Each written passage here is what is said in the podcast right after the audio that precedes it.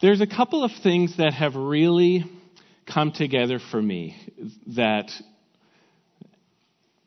the first is this. If you've been around here, you know I'm a bit of a Navy SEALs podcast listener too. Um, that affliction is still present in my life, but there is good fruit that comes from it.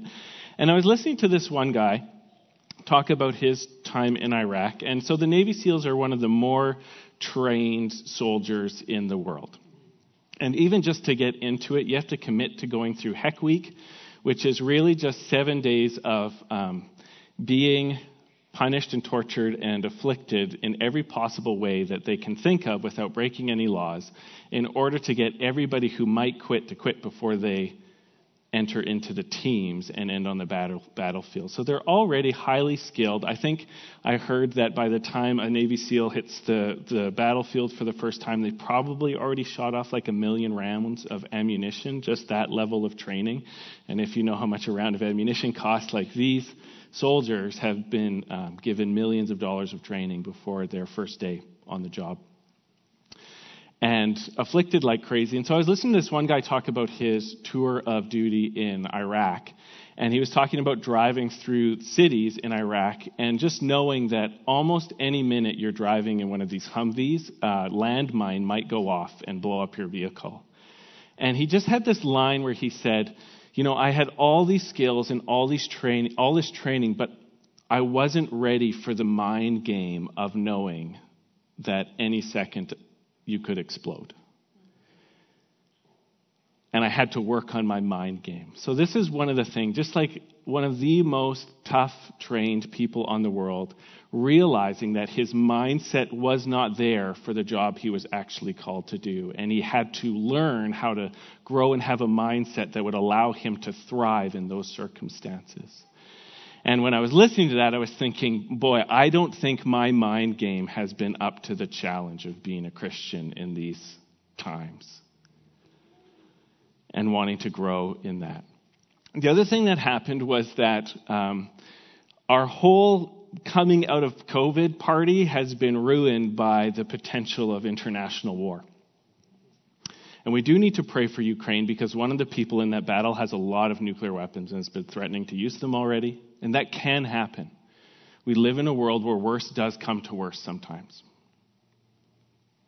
So let's not be naive. Sometimes the nukes go off. Lord Jesus, I hope it doesn't. But let's not put our hope in what can happen not happening. Instead, let's learn to grow into mature thinking that can face anything in the Lord Jesus Christ. Amen? So something switched from like party, COVID's gone to actually there is one of, and I know like there are other wars that have been happening. There's stuff in Yemen. There's other countries where uh, atrocities against civilians have been happening, but they haven't been as like grabbing the media's attention and stuff. But this is one of the first ones where uh, there's lots of nukes involved which ramps up the tension and the consequences for things going sideways. So let's be prayerful, but let's grow. Okay? Let's not put our hope in things getting easier because they might not.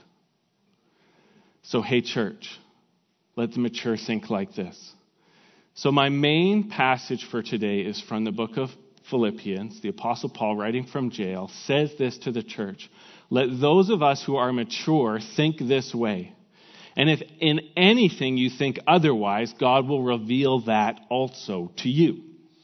This is a great little line. I like it.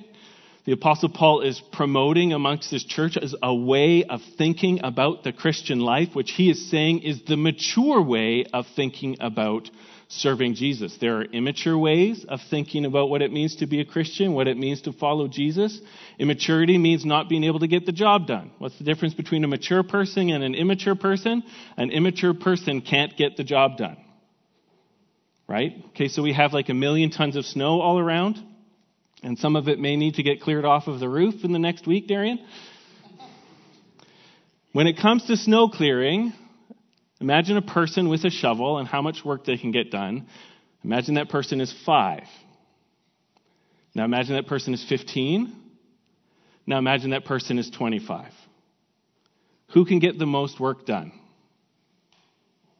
You hope the 25 year old kind of at the peak of their physical abilities, peak of physical maturity, and hopefully also has the mind game possible to appreciate doing the job well that 15 year olds don't always had. God bless you guys.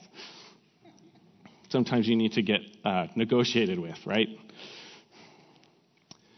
So maturity means being able to do the job well. Immaturity means not being able to function the way you could. And Paul is saying, let those of us who are mature think this way, and if in anything you think otherwise, God will, will reveal that also to you. And I love the way Paul's doing this here because he's kind of saying, if you want to be mature, or if you consider yourself to be mature in Christ, you're thinking like me. And if you disagree with me, don't worry, God will change your mind. Congratulations, you're wrong. You catch that? And if in anything you think otherwise, the Holy Spirit will, will change, will convert you to my way of thinking. So, you're free. This isn't optional. There's only really, this is part of it. And part of my heart here is if you were with our leadership uh, meeting we had a few weeks ago, we talked about the fivefold ministry growing. Anybody get excited about that? The whole point of concentrating on that is to pr- produce mature Christians. Okay, it's not about being excited about the prophetic or the teaching or apostolic or whatever. All those things exist to produce mature Christians and mature churches. And so I'm on target with this. I'm focusing, what does it mean to be mature in your thinking in a way that we can actually do the job? Amen? You're on track with me? And I want us to be mature in our thinking in case in the context of like everything maybe getting better, all of a sudden things go sideways and they get worse. So I don't want us to get taken out because immaturity gets taken out. Maturity grows. So what is Paul talking about where he says, let those of us who are mature think this way? What way? Is anybody hungry yet to figure out what way? Anybody kind of hoping you already think like that? Anybody worried you don't think like that? We'll just let the stress and anxiety sit for a little bit. Awkward, awkward, awkward. That's my speciality. I have the spiritual gift of making people feel uncomfortable from the front. Anybody put on weight during COVID? This is church. You got to tell the truth. Put your hand up. You can't lie. No liars allowed. Okay. More context from Scripture. The Apostle Paul saying, Not that I've already obtained this or am already perfect, but I press on to make it my own because Christ Jesus has made me his own. Brothers, I do not consider that I have made it my own, but one thing I do. And here's the exclamation mark forgetting what lies behind and straining forward to what lies ahead, I press on towards the goal for the prize of the upward call of God in Christ. Let those of us who are mature think this way, and if in anything you think otherwise, God will reveal that also to you. Only let us hold true to what we have obtained. Now we're going to unpack more. We're going to back up even a little bit more because he, he's talking about this thing he hasn't obtained yet. But I want to highlight, I believe the mature thinking that the Apostle Paul wants every Christian to have is this a fanatical obsession with pursuing what Jesus has for you now and next. A fanatical obsession, a straining forward, a leaving the past behind and leaning into Christ's future of what Jesus Christ has called you to serve Him today and go to heaven for tomorrow that that's the mindset. Jesus, Jesus, Jesus, Jesus, Jesus, Jesus, Jesus. That's the mature thinking. Whatever I've gone through, I give it to Christ. Whatever I'm dealing with, it's all about Christ. And my future is all about getting what Jesus has for me until I see him face to face on that final day. Whether it's kicking the bucket or his glorious return, doesn't matter too much. But the mature Christian mind is obsessed with doing what Jesus wants at any cost and in any context.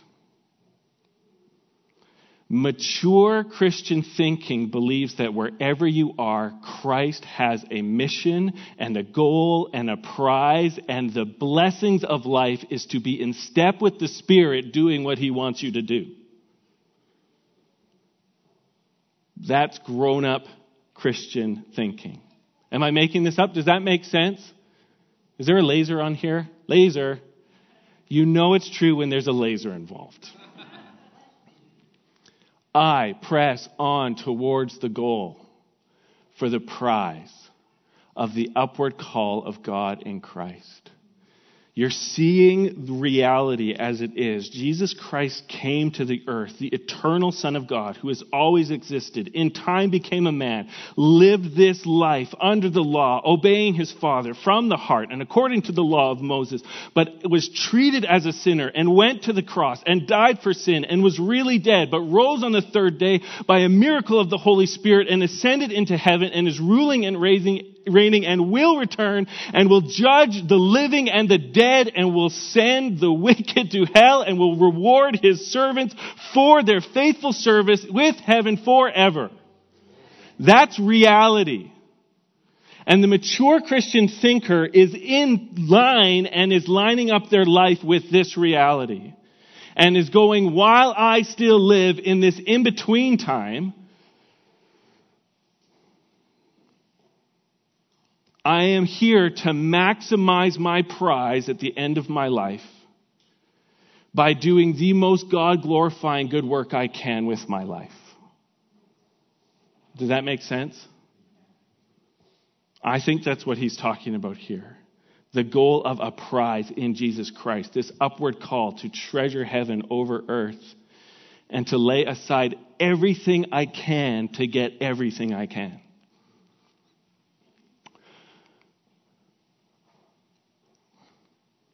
So, what does this forgetting mean? I was talking with a brother about this a couple days ago. He's like, What does it mean to forget? Because most of this stuff, like, you can't forget the stuff that it seems like he wants you to forget. So, let's, let's just, this is what I think. Four things that we're called to forget when we're following Christ our strengths, our weaknesses, our hurts, and our sins. And we're going to forget them in a way that we forget them well by God's grace. That's the hope. Number one, forgetting our strengths.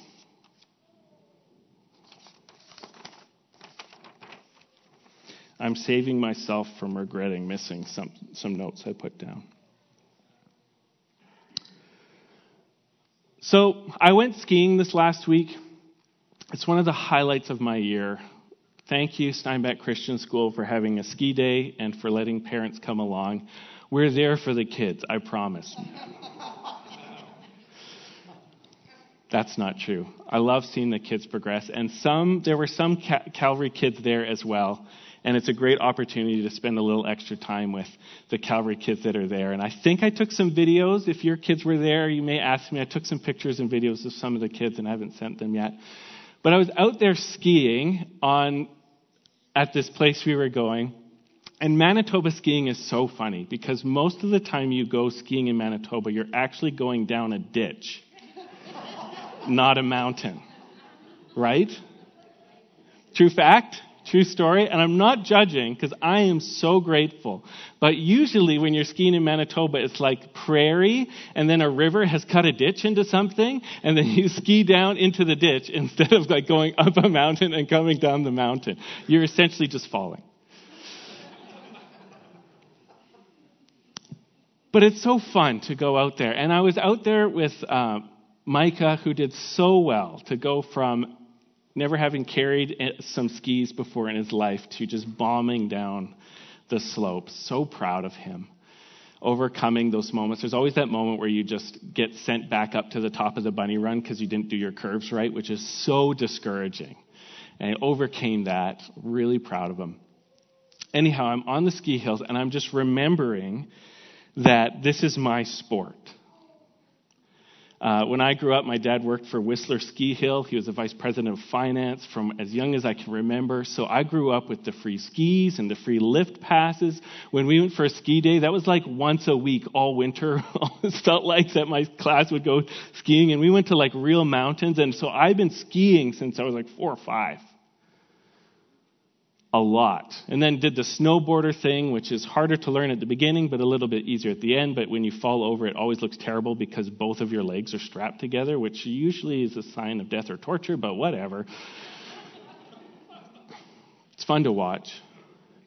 And so I'm on these, on these ski slopes going like, hey, I'm actually okay at a sport. And I get up in front of Calvary all the time. I'm like, I'm not athletic. Cause, eh. but it's only because we live as far away from a real mountain as you can on this planet.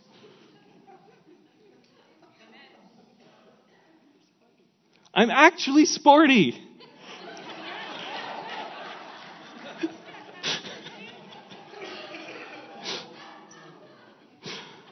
But I, I know it's so funny. End of message, you know, mic drop. I guess it's harder to do when it's on your ear, but whatever. But I've totally forgotten my strength to be here serving the Lord.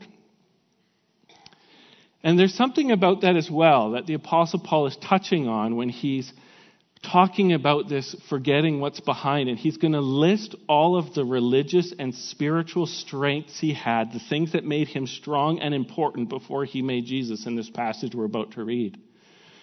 He says, I myself have reason for confidence in the flesh.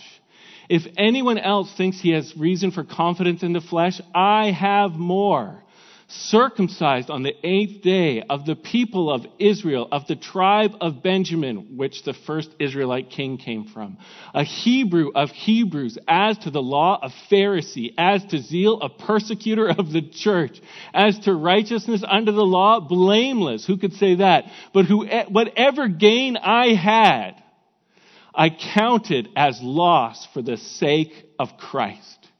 Indeed, I count everything as a loss because of the surpassing worth of knowing Christ Jesus my Lord.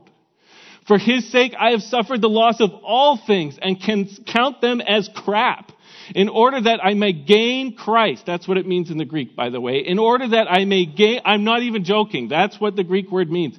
In order that I might gain Christ and be found in him not having a righteousness of my own that comes from the law, but that which comes through faith in Christ, the righteousness from God that depends on faith, that I might know him.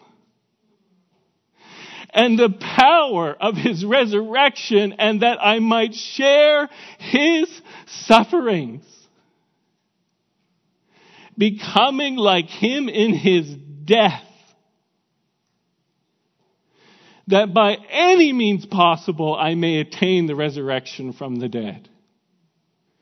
He's gone from being a man obsessed with the strength of law keeping to being obsessed with being conformed to the death of Jesus. He's totally forgot his strength.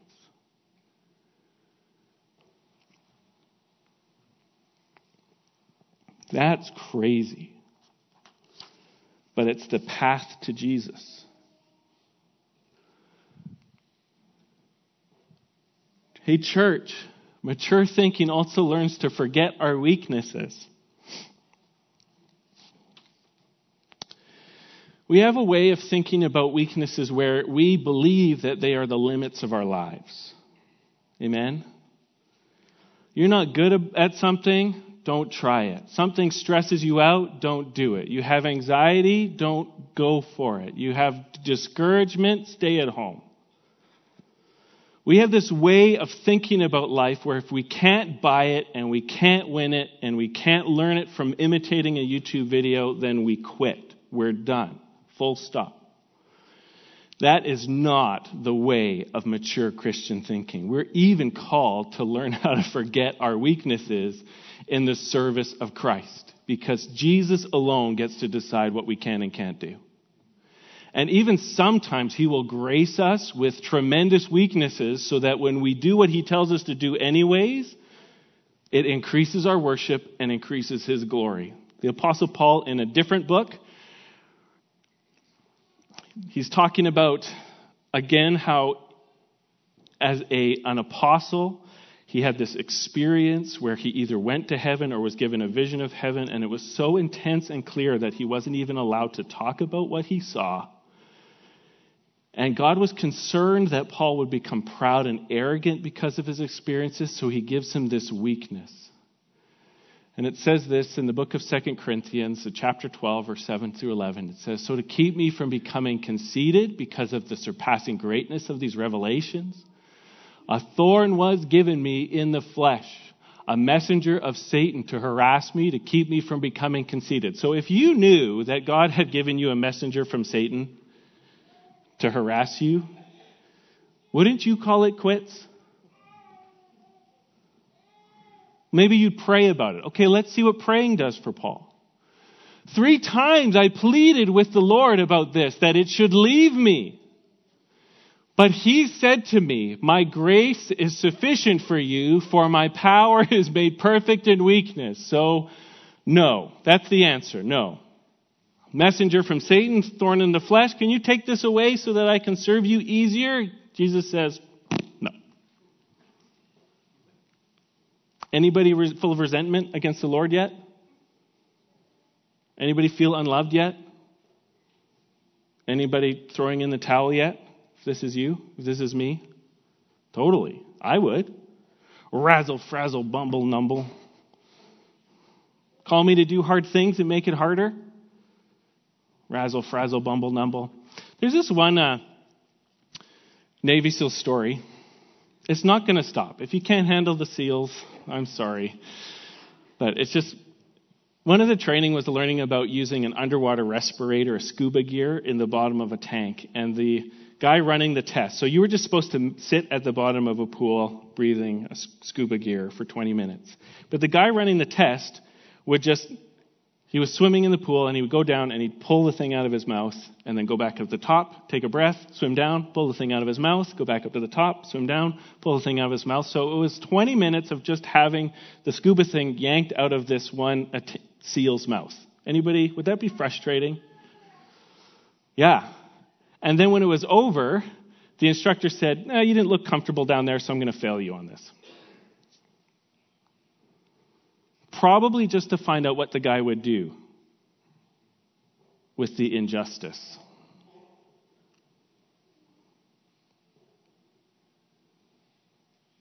Will you quit?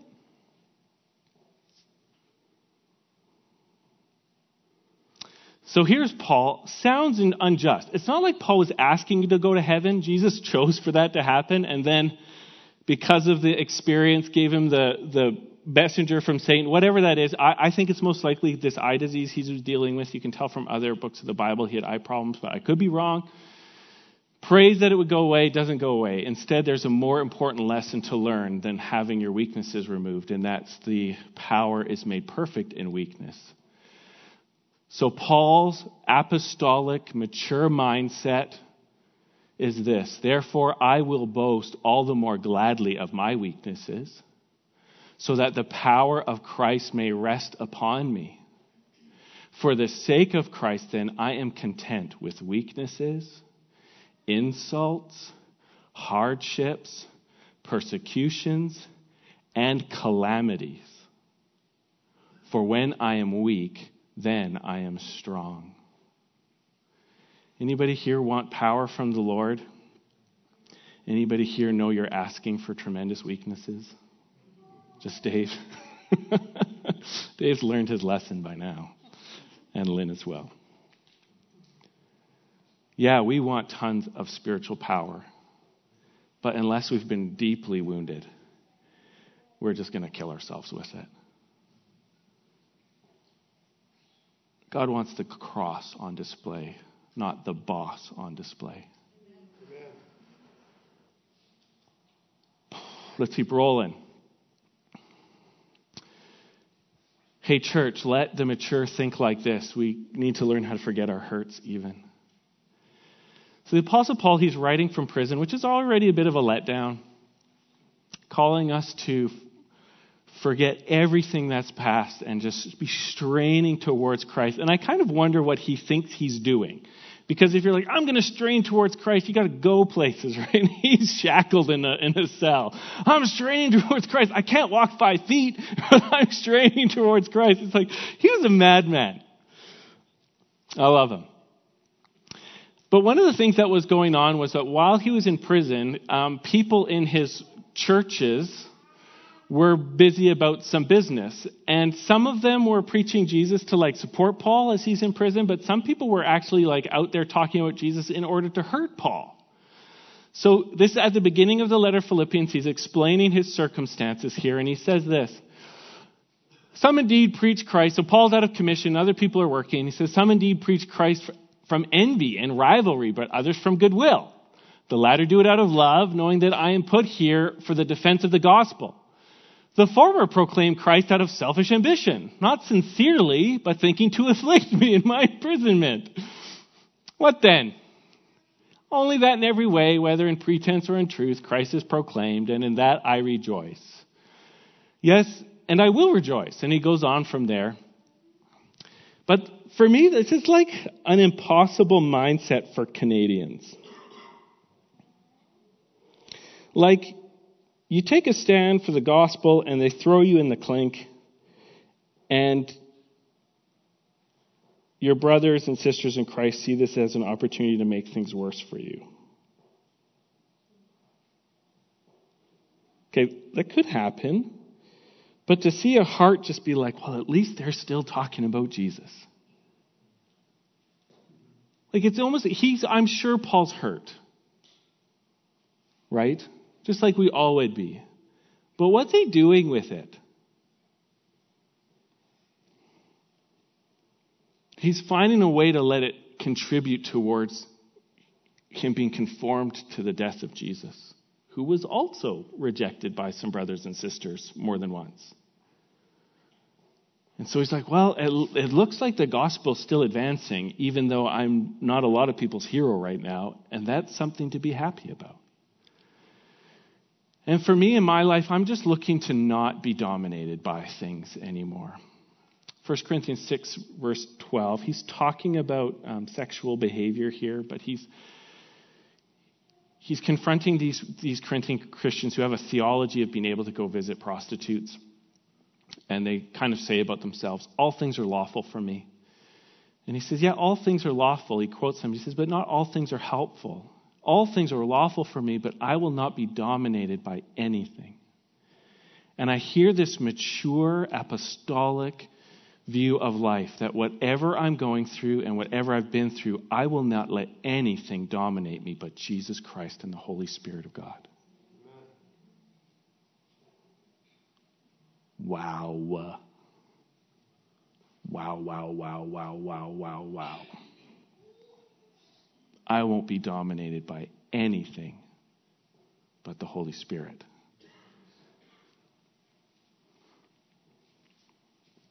That's wonderful. What good news that there is power in Christ to overcome everything, or for whatever stays there, to assume that God has a good purpose for it in your mission to follow Jesus and to win a wonderful prize at the end of your life in serving Him.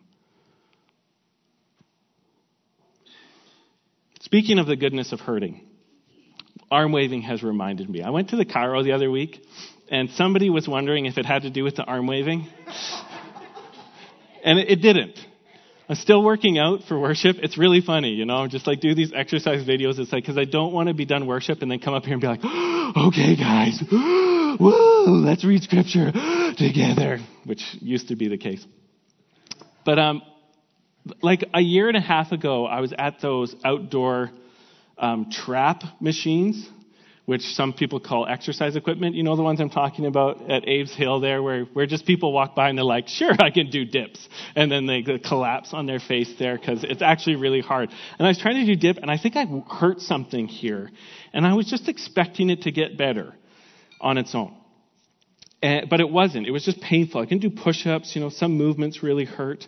Uh, plus, I hit 40, so the you know, the warranty off the, the new car smell is gone, the warranty is over, I'm paying full price, no aftermarket parts for this, for any repairs. So I finally went to the chiro for it, and he's talking to me about stuff and building some rapport, and, you know, just working on this old bag of bones. And he gets behind me and he says, you know, this might feel uncomfortable. And because I'm a, I want to be a t- speaker of truth, I said to him, liar, this is going to kill. Just do it. you know, that was my response. And, know, I was paying him, so he behaved himself. But, you know, I just called him out right there. And he put his fingers right in where he thought was the sore muscle and just went for it. And if, if it was not in a chiropractic office, it would have been assault. Do you know what I mean? If somebody had just walked up to you on the street and done that, the cops would have been involved in five minutes flat. It was so painful. And then once I was really wincing and whinging, then he just moved around to the next spot and he just went at it like no mercy. No mercy whatsoever. Because if he'd been merciful, I wouldn't have gotten better. It hurt like crazy, and I feel so much better. And now just a few stretches every once in a while, all good. A short, intense time of the worst in order for an extended time of much better. And often, immature thinking says, I don't want to face the intensity of suffering, and so we just get used to low grades, low grade discomfort that doesn't have to be there where choosing to face high grade, intense suffering in faith in Christ can get you freer in the long term. Amen?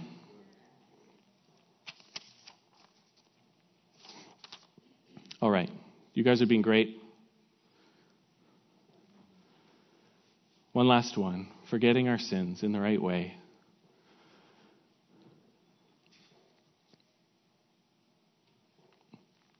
The Apostle Paul never forgot that he was a church persecutor. Do you remember, even we talked about before, we said, as to zeal, a persecutor of the church? His activities in serving God actually led to Christians being at least in prison, but most likely condemned to death. And when Jesus saved Paul, he didn't save Paul by coming and saying, Paul, I love you. You're such a wonderful guy. He came and confronted him on the road to Damascus, struck him blind, and said, Why are you persecuting me? When God says you're persecuting me, that's not a sign that your relationship's in a good place. So Paul was terribly sinning against the Lord and had sinned against Christ and other Christians hugely. But he has a mature way of thinking about his sinful past in a way that did not become an anchor and bondage to him, but instead propelled him forward in service to Christ. And so you see in 1 Timothy, he writes this. He says, I thank him who has given me strength, Christ Jesus our Lord, because he judged me faithful, appointing me to his service, though formerly I was a blasphemer, a persecutor, and an insolent opponent. But I received mercy because I acted ignorantly in unbelief and the grace of our Lord overflowed for me with the faith and love that are in Christ Jesus. This saying is trustworthy and deserving of full acceptance that Christ Jesus came into the world to save sinners, of whom I'm the foremost. But I received mercy for this reason that in me, as the foremost, Jesus Christ might display his perfect patience as an example to those who would believe in him for eternal life. This is how you leave your sins behind. You meditate on them in a way to maximize your appreciation of God's love and mercy towards you because you really are forgiven for them and really are loved in spite of them. And you become the most full hearted, expressive, total souled worshiper of this God who has saved you with so much mercy.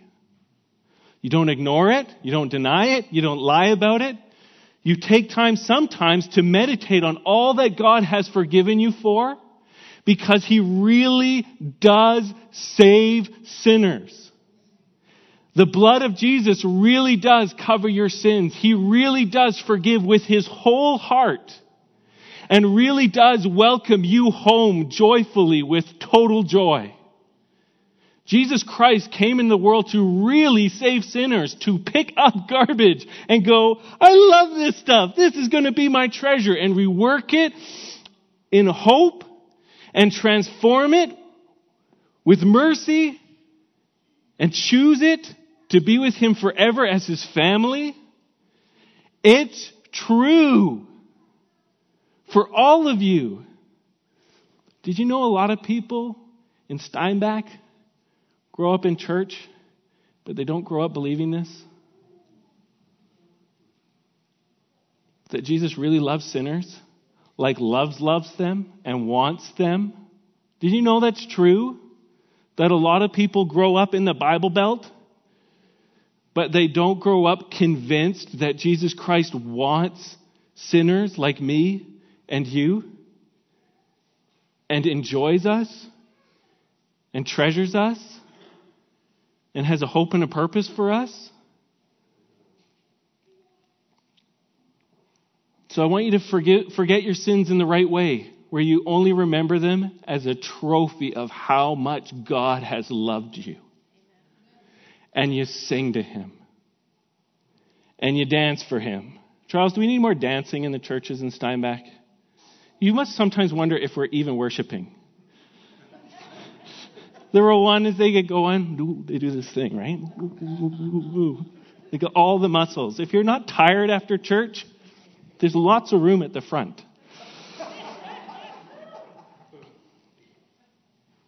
But this is how you forget your sins. You put them in the category of inspiring worship.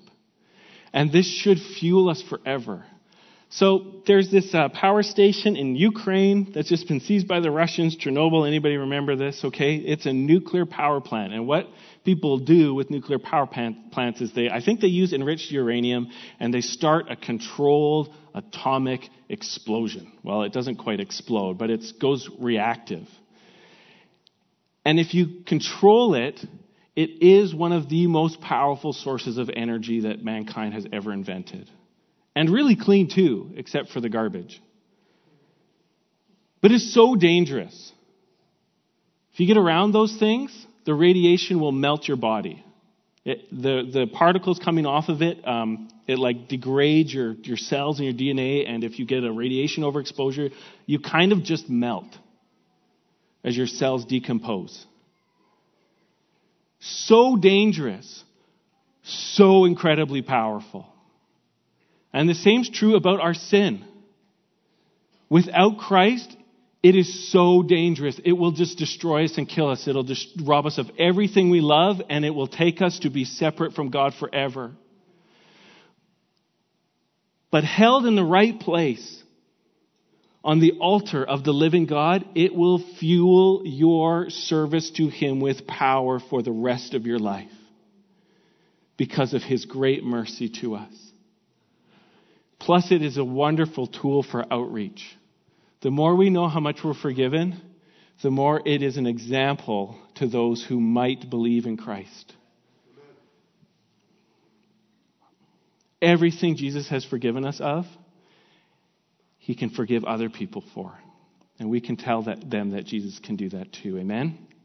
So, wrapping that up, let's wrap this up. Band, you're on notice. Friends, if you aren't living knowing that Jesus loves you and that his power is greater than your weakness and that his forgiveness is way bigger than your past or your present, I want to just invite you home. Jesus came in the world to save people just like you. Whatever you've done, whatever you are, whatever accusations you have against yourself in your mind,